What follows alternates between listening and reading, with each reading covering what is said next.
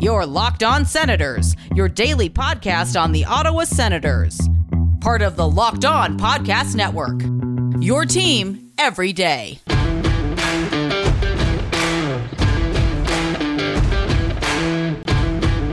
I'm Jake Sanderson, and you're listening to Locked On Senators podcast. I'm Tim Stützle, and you're listening to the Locked On Senators podcast.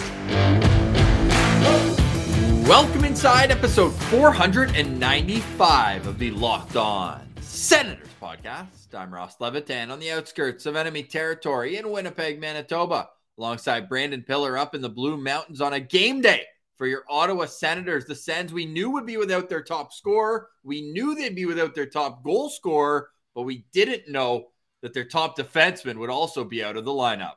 Not the kind of Sens Central bump we had in mind for Thomas Chabot, who was supposed to play in his 300th game tonight, Ross, but one door closes, another one opens, and we're going to see who's going to take those minutes on the top power play. Who's going to end up playing with Zaitsev on the top pair? Can Brannstrom pick up his game like he did at the end of last season when Thomas Chabot went down? It's going to be interesting to find out. We also have a pair of revenge games. Let's get into it. This is the Locked On Senators podcast, your team every day.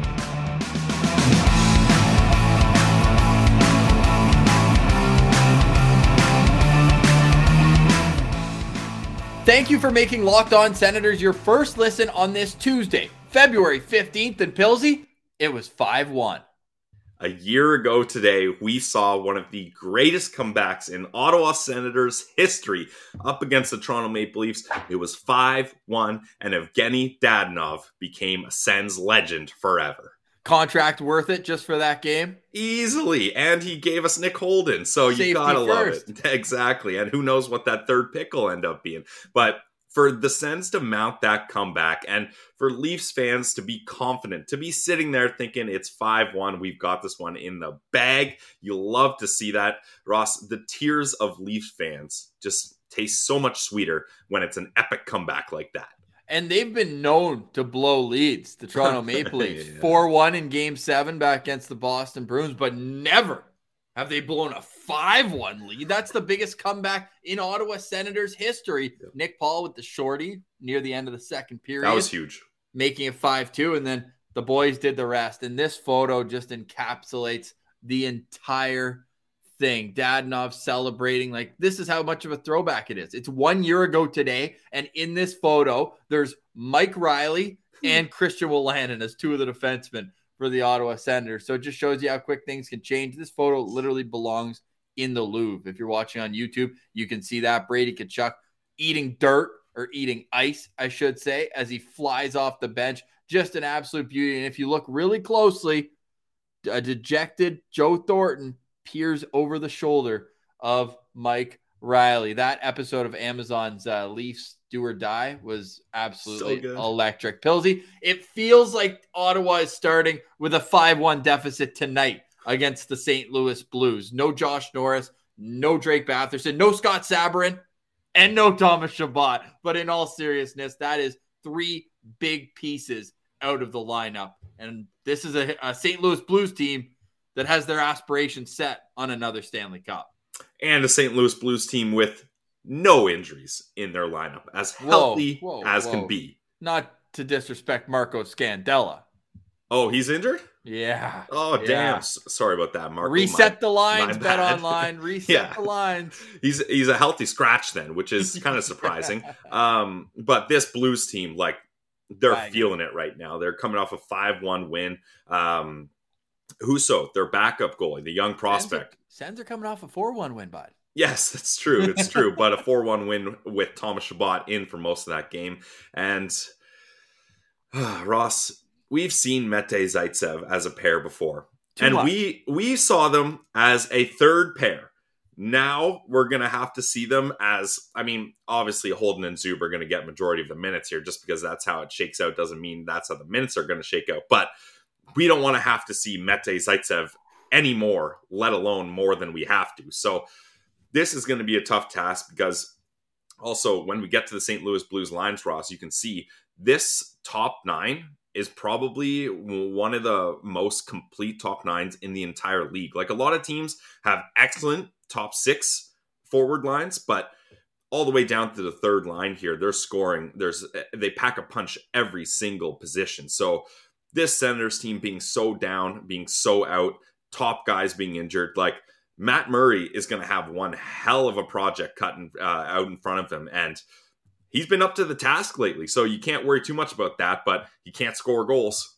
Not often that your save percentage goes up ten points after two losses. it was Anton Forsberg in goal for that 4 1 win against Washington. But the last few games that Matt Murray has played has just been phenomenal goaltending, really, since January 1st. We can rewind the clock there. The win loss doesn't look as sexy now 5 2 and 2 instead of 5 0 and 2 right after. But hey, he's still giving this team a chance to win game in, game out. You can't win a game unless you score a goal, Pilsy, and he's got exactly zero goal support combined in his last two games. Yep. That's simply unacceptable. But do the Senators have enough firepower to get goals on any given night? Like, did they waste too many against Washington, if that's possible?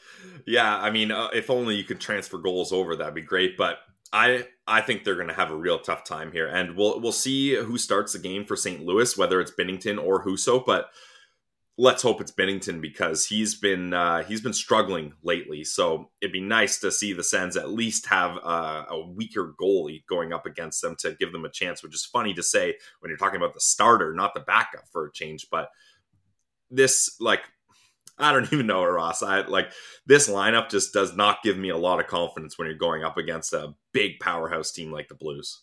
No, me neither. And it's just too bad because this this game was supposed to happen well actually in November, so maybe it would have been even worse then, right? Because this is yeah. one of those rescheduled games. But maybe if you're looking at the positives, the Sens can take advantage of home ice in in the sense of getting last change. And if I'm DJ Smith, I'm going to Holden and Zub. I'm saying, boys, you're probably playing 30 tonight.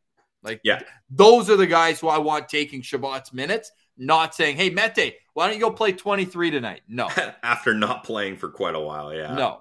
Can't I, I just can't see it. So if we're looking at D pairs that have played at least 50 minutes together, I've pulled this up and credit to Natural Stat Trick for doing this. Um, where do I have it here? Ba, ba, ba. So they haven't actually played enough time on ice together uh, to qualify for 50 minutes, but man, Chabot has just carried Zaitsev for 400 minutes since the start of DJ Smith's tenure as head coach. Now, the only guy Chabot's played more with over that time is Ron Hainsey, ironically enough. So now you're without Thomas Chabot in the lineup. Obviously, it's a huge hole.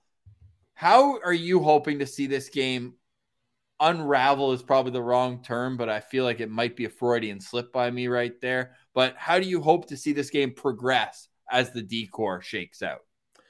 Well, like you said, Holden and Zub are going to get a majority of this um, assignment for sure. But look, Brannstrom and Brown, I was a little disappointed Brannstrom wasn't the guy elevated in the lineup, but who knows oh, how many minutes Mete and Zaitsev are actually going to play. And Brannstrom and Brown have been a good pair lately. And Brannstrom said today, I like playing with Josh Brown. He's a big, stronger guy, helps me play a little bigger and helps me focus on moving the puck. So he's going to have to step up big time here. And like I mentioned in the intro, last season when Tom Chabot went down for that uh, bit of time, Brannstrom stepped up his game in a big way he's going to get an opportunity, I assume, to quarterback the top power play unit here. And Brannstrom needs to start getting some points. Like, sure, his play overall, his defensive play has been much better than before, but for a guy that's touted as a puck moving defenseman and who we saw work magic on the power play in Belleville, he hasn't been able to transition that to the NHL. So this is again going to be another tough task for him, and he's going to have to step up because I don't think Chabot's out long term. That's what it seems like for the Sens, and that's probably why we don't see Brannstrom switch off his partner with Brown. DJ Smith wants to keep some continuity here, but this is if you're Eric Brannstrom, obviously you don't want anyone on your team to get injured, but this is the perfect opportunity for you here, and you need to seize this opportunity. Just a slight correction there for me. I was looking at just the first year of DJ Smith's tenure with Chabot playing more with Hainsey then with Zaitsev, Chabot and Zaitsev have played almost 1,400 minutes together. Yeah, I thought that was a little low. Yeah. Yeah. So. Yeah. So that was just the first year. Now I have it as a full. Now, Victor Mete has played 30 separate games, at least partially, with Nikita Zaitsev, but they played 142 minutes together They've been on the ice for four goals for and eight against uh, in 142 minutes. So it's not statistically the absolute worst, but we've seen it in action and it just doesn't really do the job. I see what you're talking about, and I praised DJ Smith for this same thing last week of not shaking up the pairs as often as he did at the start of the year. Nick Holden said it in his post game uh, a while ago, where or maybe it was a practice day. I feel like it's more of a practice day question, but that he feels so much more confident being able to know that game in and game out, he's going to have the same partner, have the same reads, know where guys are. And that's gone a long way. So I don't mind from that standpoint. If you're Eric Brannstrom, who would you rather play with, Josh Brown or Nikita Zaitsev? I mean, Josh Brown. like, if you're looking at the analytics and how he's been playing lately and what we just talked about, having consistent D partner, I think it makes sense. So, we're going to see Brannstrom get elevated minutes here, but can Josh Brown continue to play uh, up to how he's been playing lately in an elevated role? That's going to be the big difference here, I think. Yeah, in 123 minutes, they're actually an above 50% Corsi share, yeah. above 50% goal share, Brannstrom and Josh Brown. So I'm with you, man. I think that what really throws me for a loop, and later on in the show, we're going to get into the lines, our locked on player, our lookout player. We got the St. Louis Blues lines. What an absolute team they've assembled down in St. Louis. But I think what really threw me for a loop was how the pairs were ordered. I think if yeah. if Holden and Zuber are your top pair, then Brannstrom and Josh Brown, then Mete and Zaitsev, I think it's a little more palatable. But when you just see Mete and Zaitsev as the number one pair against a Stanley Cup champion the last time there was a full 82 game season. And they needed all 82 games just to make the playoffs that year. If you recall, on January 1st, they were in dead last, and it was a practice fight that turned the whole thing around. A senator was involved in there. So we're going to talk revenge games, him and Logan Brown playing against their former teams, then a complete preview of the game. But first, Pilsy, you've got a word from one of our favorite sponsors. Yep, absolutely, Ross. Both of us are beard guys, and the way we keep our beards looking good, looking nice, and smelling nice is Primal Origin Oils. Got beard? Get Primal. You heard that right. Got beard? Get Primal. If you or someone you care about has a beard, it needs to get Primal. Maybe you're the guy that's never considered the benefits of treating your beard with product. I get that. I was one of those guys until I tried Primal Origin Oils because their goal is to help others look good and live healthier lives through the use of natural oils, guys. That's the key. None of this garbage, it's all natural stuff. The products are free from harmful synthetic ingredients with a low impact on our planet, so you can feel good about what you're purchasing.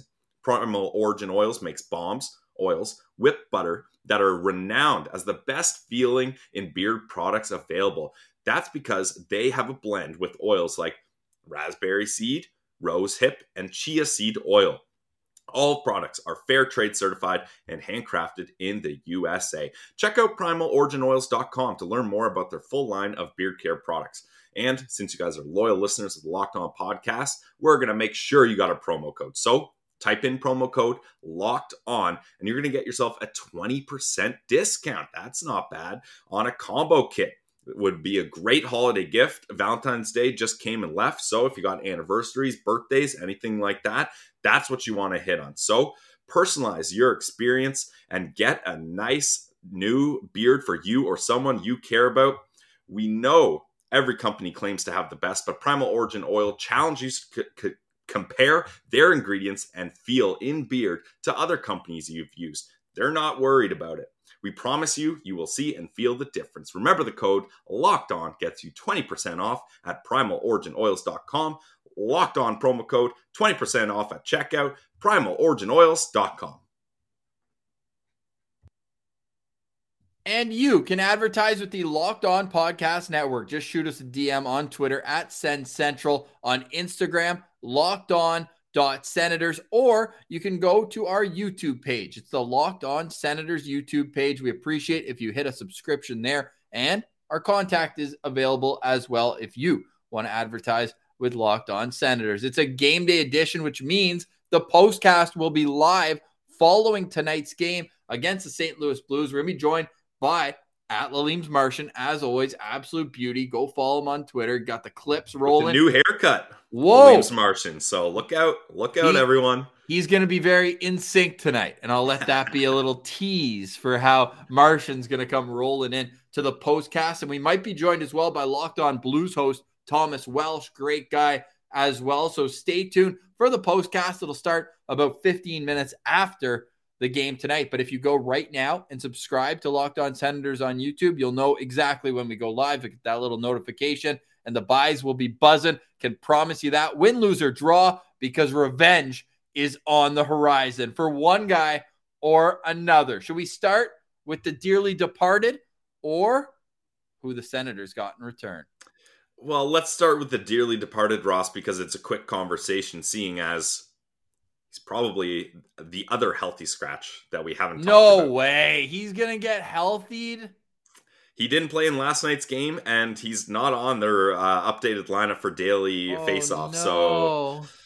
he needs 13. He being Logan Brown needs yeah, 13 more games this year for Ottawa to avoid sending a fourth round pick to St. Louis to complete the Zach Sanford trade with Ottawa. So he's gone, eh? Just like that, because we had Rudy Balser syndrome for, for him for a little bit, right? He makes it to the NHL finally.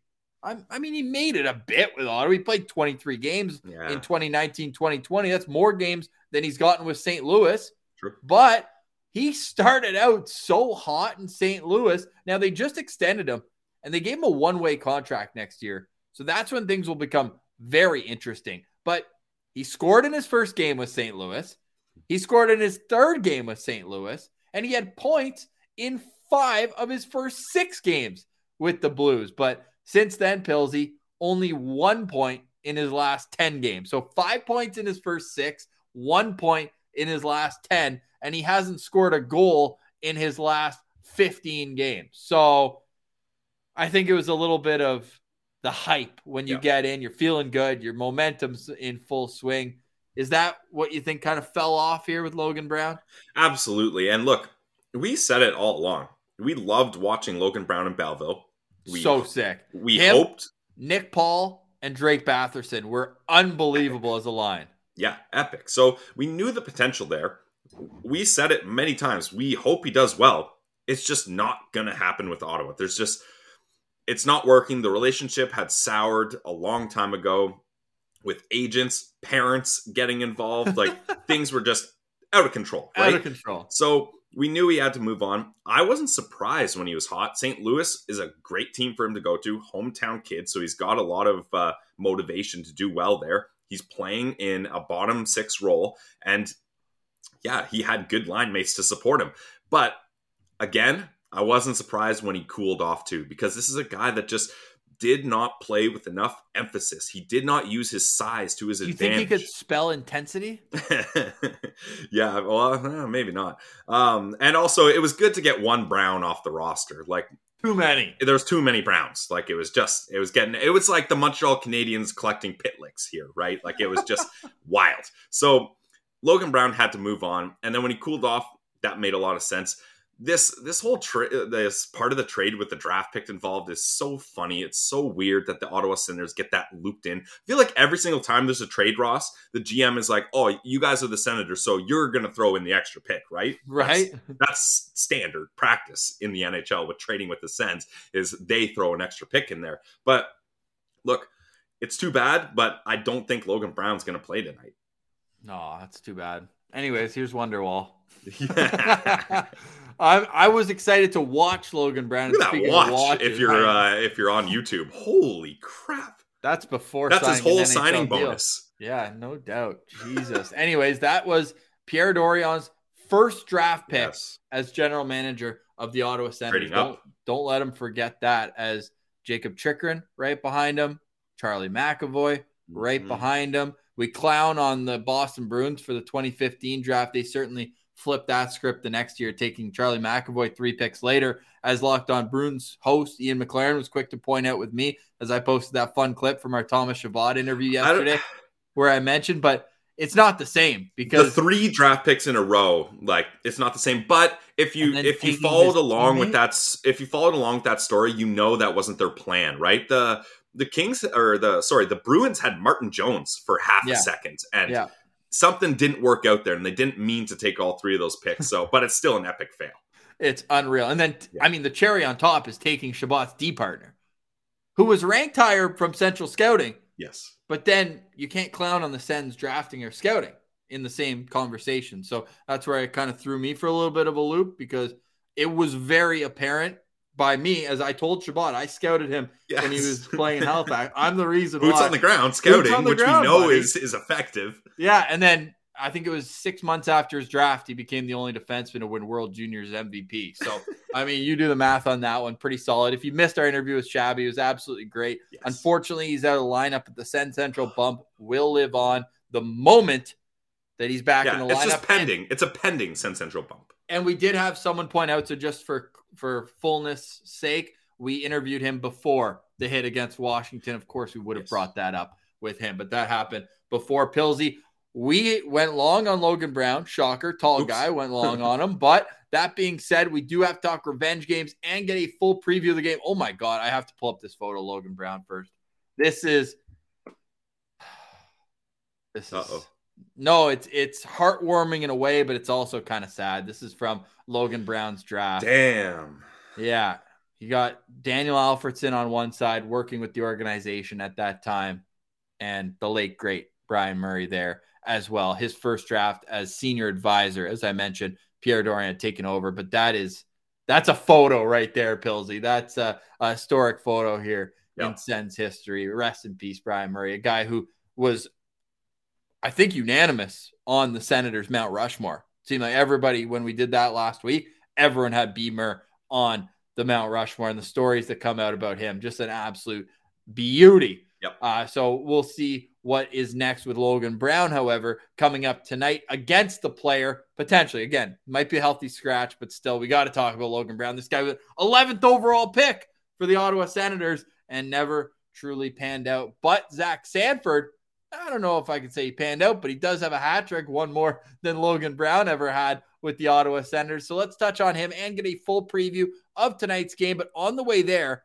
we got to let you know about our presenting sponsor, always with the Locked On Podcast Network. It's betonline.net. Football might be over, but betonline.net has way more odds and info for everything else you need Ba- basketball, boxing, UFC, hockey. Their coverage is the best in the business from sports right down to your favorite Vegas casino games. Bet online is your number one online wagering destination. Bet online, the fastest and easiest way to wager on all your favorite sports and play your favorite games. Bet online, where the game starts. Make sure you're locked on Senators wherever you download your podcast, including on YouTube, where we hope you subscribe. And if you do, hit that thumbs up button. Why not? It takes two seconds, goes a long way for us. Comments, even better. Let us know your favorite part of our interviews or what you d- disagree with us for. We're always happy to go back and forth. What we say is not gospel, it's conversation. And that's where Pilsy and I are going to pick up on Zach Sanford. First of all, this is a good time to get a grade on what you think Zach Sanford has done. 45 games into his Senators career. Is this about what you would have expected from Logan Brown? 14 points over this stretch of 45 games? I mean, that's fair to say, yeah, but I think Sanford has brought a little a little something extra that Logan Brown can't, right? Veteran experience. It's funny saying a veteran. I think he's only 27 years old, but he's been to a Stanley Cup final. He's won a Stanley Cup. Fly, he was fly like, forever. Exactly. He was one of the guy. He was one of the two guys who had that fight in practice that got things going for the Blues, really fired them up, and they went from last all the way to a cup final, which is an incredible Cinderella story. And look, Sanford, maybe he's not popping off offensively like I had hoped. We saw he was just two years removed from 16 goal season, but he's been a, an effective guy. He's been healthy. Pretty much, he's played a lot of the games, right? He's been able to move up and down the lineup. He's played on the power play. I'd like a little bit more results from him, but I think he's a guy that the Senators are happy they acquired because they didn't need another 22 year old fringe NHL prospect, right? That's not what they needed. They needed someone that they can rely on night in and night out and can move up and down the lineup and help provide some veteran presence for this team. So I, I think the trade worked out, and I'm still on the side that if they can get Zach Sanford at a good price, I would be okay with extending him for one, two years at the most. But Mm. it's got to be at a good price, right? Because he they still they're going to need veteran guys, right? Like if they let Sanford walk or trade him, they're going to have to replace it somehow. I don't think they need to bring another prospect up to fill that hole. So I wouldn't mind bringing Sanford back just because of the familiarity that would be involved there. Well, his last time as a member of the St. Louis Blues, people are crediting this fight with Yep. Robbie Bortuzzo in practice as turning the whole season around. This fight happened when they were in dead last, Yep. and next thing you know, they're winning the Stanley Cup. Okay, maybe it was a little bit deeper than that, but truly an incredible turnaround. One for the history books. Think about it as Absolutely. the Hamburglar run with a little bit more runway in the season to lose more than one game in regulation, make the playoffs, but then continue that run. yeah, exactly. Although All the way to the championship. Game six against Montreal should still be going. That Pajot quick whistle, I'll never get over that. Still However, under protest. the they and you know what kind of sucked about that run? Not to not to be a complete hater, but if the St. Louis Blues had lost to the San Jose Sharks in the final that Yeah, year, yeah. Ottawa would have got another first round pick in the Which Erik Karlsson trade. Would have been laughable to add that on to the uh, the massive load of prospects and picks they got there. And I had forgotten the reason why Ottawa got a 2020 first round pick because their 2019 first round pick ended up being like 28th, right? Because they made the conference final, was because they gave it away to get a Vander Kane. Yeah. So talk about an embarrassment for the San Jose Sharks in that trade. The ugly getting uglier, and they don't even get a Stanley Cup final appearance out of it. It's so close, but so far. Now, hey, if you're Zach Sanford, I would say like a C. It's kind of like Yeah. meh. He's a third line guy. I think if a team gives you a third round pick for him, right? Because that way, even a, would you do it for a fourth? That would be getting back the pick you gave with Logan Brown, assuming he doesn't get 13 more games. No, because uh, look at the impact, right? When would that fourth pick pan out? It probably, I know Drake Batherson, I know Mark Stone, I know there's a lot of good stories about later picks, but you're looking at two to three years at best that this guy's going to have an impact in the NHL. That's not what the Senators need. And they can get third, fourth round picks for other guys that we don't think are going to be returning, right? So I don't know. I know it's kind of a, it doesn't move the needle too far one way or another, but I'd be okay with them bringing back Sanford in a short term basis. Yeah. He's making two million dollars this year, though. I wouldn't, I wouldn't sign him for that much. I think somewhere around that. Like he's going to want more than one and a half, and he's The there's Sens no way the Sens can give him two point five. So One point nine nine or something. Yeah, just to keep Bruce Garrioch Sens signed him for under two million dollars. Yeah, what a steal. Yeah. Um, speaking of the game tonight, and we will see Zach Sanford. We probably will not see Logan Brown. All that to say, this is going to be a tough one for the Ottawa Senators. Let's start with their lineup. And oh boy, so they found a combination here that worked. And Yes. Stützle, Gaudette, and Formenton is just that. Connor Brown has shown offensive upside. Here, I'll just run through the lineup first for everyone who's just that. just listening, and then we'll break it down. So Nick Paul at center on the top line with Brady Tkachuk and Connor Brown. The second line is Tim Stützle between Alex Formenton and Adam Gaudette. The third line, Chris Tierney, back over to center between Parker Kelly and Zach Sanford. The fourth line, Gambrell between Bishop and Ennis. On defense, Mete Zaitsev, which we spoke about, Holden Zub, and Brannstrom with Josh Brown. Matt Murray starts in goal. That's been confirmed by DJ Smith. So Mark Kastelic comes out of the lineup. Dylan Gambrell comes in. Your thoughts on how DJ Smith is playing around here with an underman group? I was pretty shocked that Kastelic was the odd man out here. Sure, he hadn't been 80% in the faceoff dot the last couple days, but I still think he played an effective role in the fourth line. He adds some size. Uh, he's still doing okay in the faceoff dot by Ottawa Senators standards, not by league wide standards. But again, I think you got to manage ice time if you're DJ Smith. The injuries are piling up here. You need to be rotating guys in and out of the lineup just to keep guys fresh with how compact the schedule is ahead. So I don't hate it. I don't love it. It's it, it it's meh. yeah.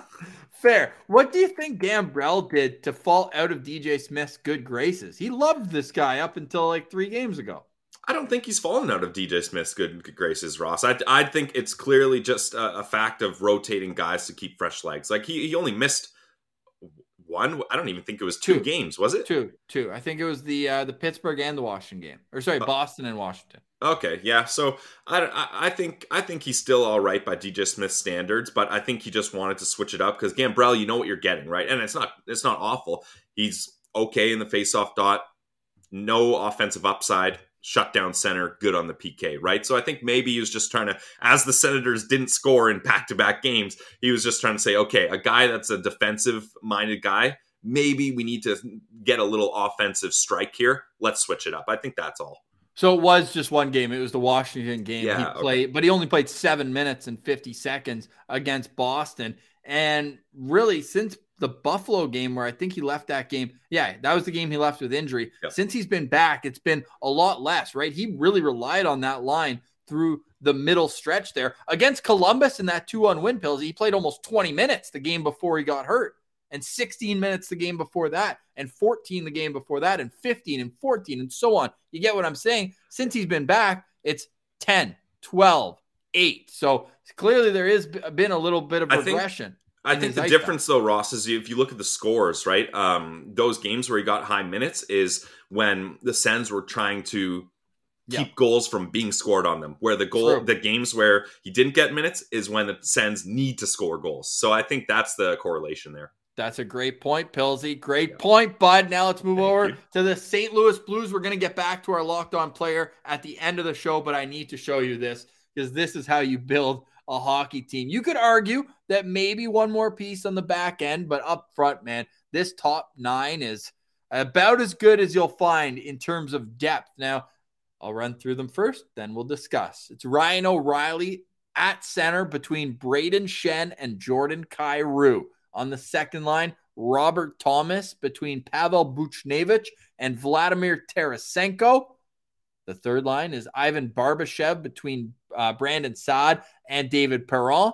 And then the fourth line, Joshua Kostin and Sundqvist on defense, Mikkola and Colton Parayko, Krug and Faulk, and then Walman and Bortuzzo. Maybe we'll see a real fight between Bortuzzo and Zach Sanford. Probably not. We don't know either who the goalie will be, either Binnington or Husso. And Husso has been by far the better of the two, despite making a, a sliver of what Jordan Binnington is making. Their top scorer is Jordan Kyrou with 43 points in 42 games. Recently won the fastest skater at the NHL All Star game. The St. Louis Blues are 27, 14, and 5 with six wins in their last 10 games. Pilsy, it's a good team.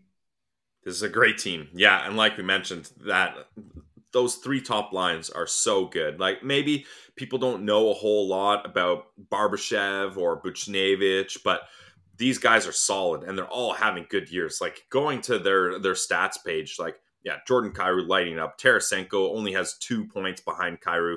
Buchnevich, I think that's one of the most underrated trades all off season. I have a lot of stock in Buchnevich in fantasy hockey, so I'm glad he's doing well. And then Barbashev, that's a guy I don't know much about Ross, but 34 points in 44 Yeah. 34 points in 45 games, excuse me. That's solid. And he's shooting at a 20.3% success rate. So these guys, they can get it done. Yeah, he was a guy who I actually got to watch a little bit, same as as um Chabot in junior, because he was playing in the Atlantic Division with Okay. Moncton when they were up against Halifax, and he was always a good player. Them was him and Connor Garland together on a team in Moncton, and both smaller guys in stature, but they play the game tough. And you can tell just from the way this St. Louis Blues team is built that their coach is Craig Berube, chief, one of the most toughest Yep. feared fighters in NHL history. And he certainly has a team here. And of course, it's the GM Doug Armstrong who builds the team, but he's built it to that flavor of being tough, being gritty. And it starts with their leader, Ryan O'Reilly. Now, I am so nervous here. And this is why it's important the Sens have last change. I do not want to see Timmy take more than two faceoffs oh God. against Ryan O'Reilly, the best faceoff man in the NHL. yeah, he is incredible in the faceoff dot, and that would be very tough assignment for Timmy. So we'll see who because It's going to be Nick Paul if you're the Sens, like Paul Brown and Tkachuk. But then, are you neutering Tkachuk a little bit by making him play a more defensive role?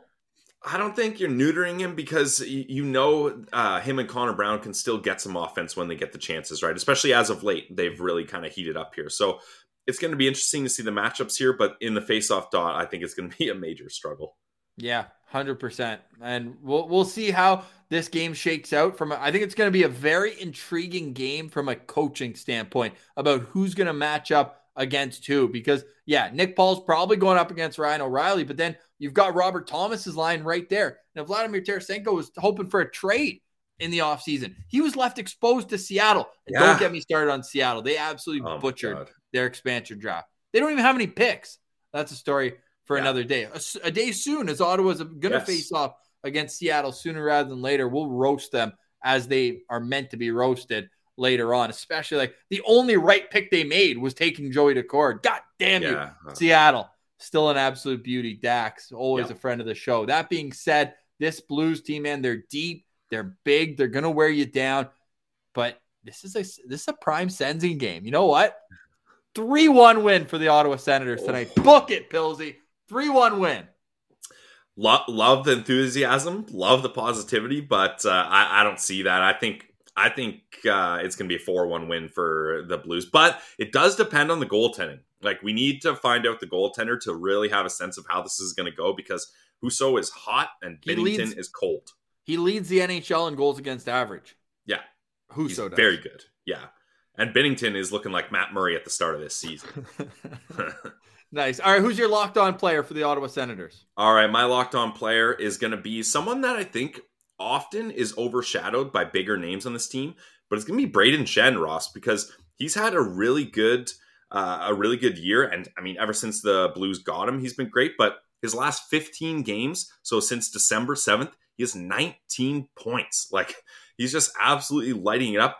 His, I talked about the shooting percentage of Barbashev. He's at a 29% success rate with his shooting lately. So sure, when you think of the Blues, you think of O'Reilly, you think of Tarasenko, you think of uh, Colton Parayko, all these guys, but don't forget about Brayden Schenn. That's all I'm going to say. All right. I'm going to keep an eye out for Brayden Schenn. I'm also going to be looking out for Robert Thomas. Yes. I mean, lived with the the Tkachuk household. You know, there's that relationship there. Brady had the the Blues jersey turned backwards with the Robert Thomas name played on during their cup run after the Sens were out of the playoffs. I know that rubs some fans the wrong way. It Doesn't bother me at all. These guys just supporting one another. Yeah. That being said, tonight is one of those games where yeah, if Nick Paul, and it's a huge ask to shut down that top line, if they can do that, then that Thomas line is probably going to get the Stützle, Gaudette, Formenton line. And defensively, they're they're better, but uh, I don't know if that's a matchup I really like here if I'm the Ottawa Senators. So I'm looking out for Robert Thomas. I'm hoping that maybe it's just an off night for him, Tarasenko, and Buchnevich. Those guys quick strike offense. You got to be careful with them as the top line is more of a, a grind down low, an overload, a, you know, get pucks in the corner and just battle it out with with Schenn and and uh, O'Reilly being unbelievable at that, and Kyrou being kind of the speed demon on that Yep. line. But that second unit, it's going to be pucks in the back in the back of the net in a hurry if you're not careful. So that whole second line, I'm really eyeing in on, but especially Robert Thomas playing center because you know what? I think this this is a better test for Timmy. Keep him away from O'Reilly, but I think that he could excel against Robert Thomas. So if I'm getting a 3 1 win, I need Timmy to at least get a tuck in this one. He's Yeah. not my locked on player, however. I'm doing that for Brady Tkachuk. Somebody had to do it against his hometown team, but I have reason. Pilsy, how many teams do you think Brady Tkachuk doesn't have a single point against in the NHL? And of course, we're keeping out Seattle because he hasn't played them yet. Impossible to score against a team you haven't played. I mean, you got to think uh, quite a lot because think of Brady Tkachuk's career. A big Mhm. chunk of that is COVID times and the All Canadian division, and there's a lot of teams on the West Coast that he hadn't seen much. So I'm gonna go with uh, it's got to be f- about five, right? Well, I'll tell you that he's played only three games against three different teams. That's the fewest he's faced. He's faced Vegas four times, Nashville four times, Minnesota five. So there are Western Conference teams, like you said, who he hasn't played much, but there's only two teams who he has no points against ever. One of them is the Columbus Blue Jackets, no points in seven games, minus eight. Oops Oh, and the St. Louis Blues. Three games, minus three, no points. That changes tonight. Brady needs one, at least one. Get him on the power play. I know Chabot's out. we'll see Brannstrom. And a lot of people have been calling for that, even with Chabot in the lineup, to get Branny. That he's just dynamic. I don't want to say, but he moves fast. He moves quicker. Like Chabot does so much at even strength, does so much on the power play that it's just like he Chabot, and this is a compliment for him. He slows the game down. Yep. But sometimes to a fault when it's in the offensive zone on the power play. Whereas when you go to the top of the umbrella, you want it to go quick to one of your, your guys in the one timer spot or down low. And I think Brannstrom's really good at that one touch offense. So yeah. I'm excited to see how he works out. I wish, of course, that Batherson and Norris were in their usual spots helping out. But alas, that ship has sailed at least for a little while. So that all that to say, I think if Brady gets one, it might be on the power play tonight. And the Sens could use it because their power play hasn't been exactly powerful in uh, the last little while. All right. Well, you you gave me two perfect segues into two different topics. You want me to go locked on player or keys to victory? Let's go locked on. We'll get rid of that and then we'll hit our keys to victory before sending everyone off. And again, make sure you tune in to the postcast following tonight's game. Yeah, so uh, my locked on player, it's got to be Erik Brannstrom. And it was Brannstrom before I knew Chabot was going to be out because, look, I don't want to be raining on parades here. I know I do that a lot on this show, but Brannstrom, yeah, his defensive play has been good. He's looked good out there. But this is a guy who we've seen quarterback the top power play in Belleville like uh, like he's done it for years. Like he's so effective at it.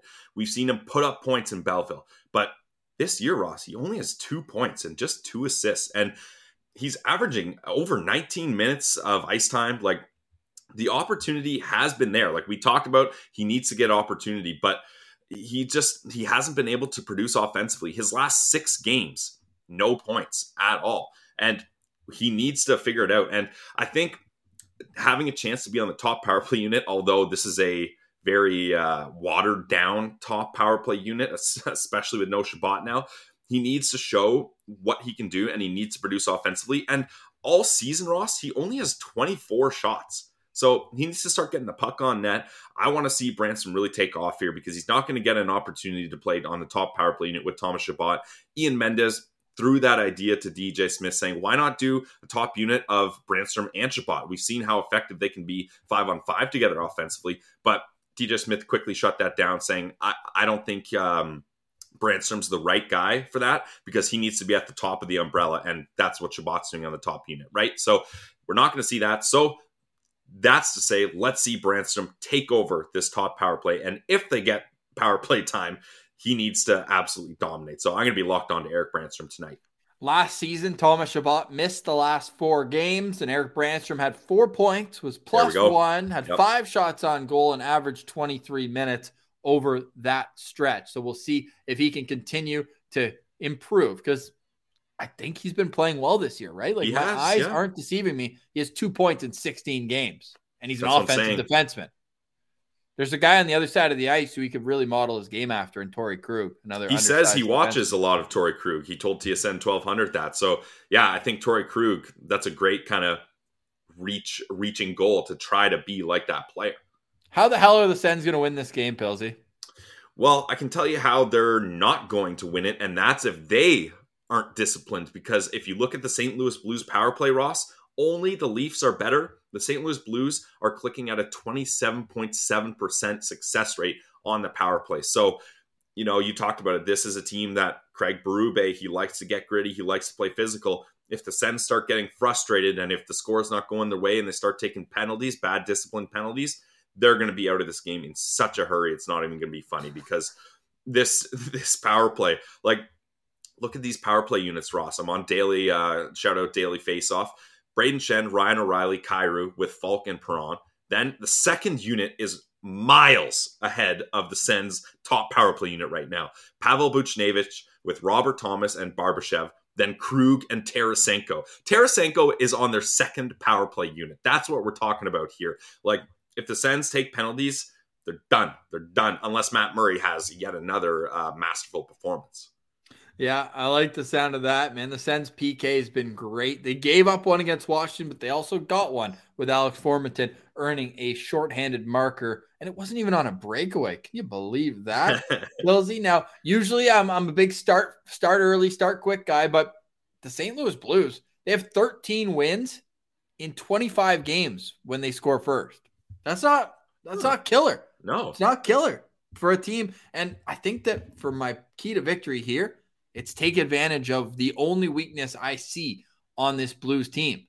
Make their D pivot and try to get back and get pucks. This Mikkola Parayko pair doesn't scare me much, especially like Parayko. Don't get me wrong, decent to good defenseman, but I want them pivoting and trying to go back and retrieve pucks all night long. It's going to be if the Sens win this game, it's not going to be dipsy doodles at the blue line getting past them. It's going to be chip and chase, hard forecheck, and this is where and Austin Watson serving the last game of his suspension. This is this would be a good Austin Watson game, honestly. So we'll see Definitely. if somebody else can take on that role of getting pucks in deep, past the defenseman, make them pivot, pressure them, and don't let their forwards get easy breakouts, or else the Sens are in real trouble. So that's my key to victory, Pilsy. I know your confidence level is not as high as mine, and maybe I'm gasping here as I I realize what I've done, what I've said, but I'm on Timmy to score tonight. I'm on Brady to score tonight. And I'm going to probably sprinkle a little bit on Zach Sanford just because I like the storyline there. And his only real big appearance this year was against his hometown team in Boston. Yeah. So why not have another big game against the team he won the Stanley Cup with? Why not? Let's yeah, crazy. Ross, I I love all those and I hope those happen. But there's one thing you mentioned that I hope happens the most, and that would be a Sanford Bortuzzo fight. Like, imagine that actually happens. Like, Sens are going to win the cup if Sanford wins that fight. No, I don't know, maybe by osmosis, but I don't yeah. think he wins that fight nine out no, of ten times. Think. How did the fight go in practice? Did we get a hockey fights winner or loser from that we, one? We didn't, but I think he got pumped. I don't think he even threw a punch. Hey, but Sanford, good on him. He knows I got to take a couple of punches to the face to get this team going. That's a okay. team guy. Get get him going here. All right. Well, we'll let you know on Twitter when we find out the starting goalie for the St. Louis Blues. Everyone, cross your fingers and hope that it's Jordan Binnington. and hey, best case scenario, get Binnington in his own head. This guy yeah. is a complete snap show out Definitely. there. So hopefully the Sens can use that to their advantage. We'll be touching base with you later on today as well, not only on Twitter at Sens Central, but in the postcast after the game. I have a feeling it's going to be electric. And again, Lalim Martian looks like a completely different dude. I don't know if he's trying to go anonymous times two or what the deal is, but you have to see it to believe it. So find out tonight in the postcast on our YouTube. Pilsy, any final thoughts before we go? I think Lalim's Martian is just getting to his head, Ross. A couple uh, people in the chat said he looked cute, so he's like, you know what? I'm gonna do everything I can to look even cuter, and uh, he might he might have achieved it. You got to wait and see to find out.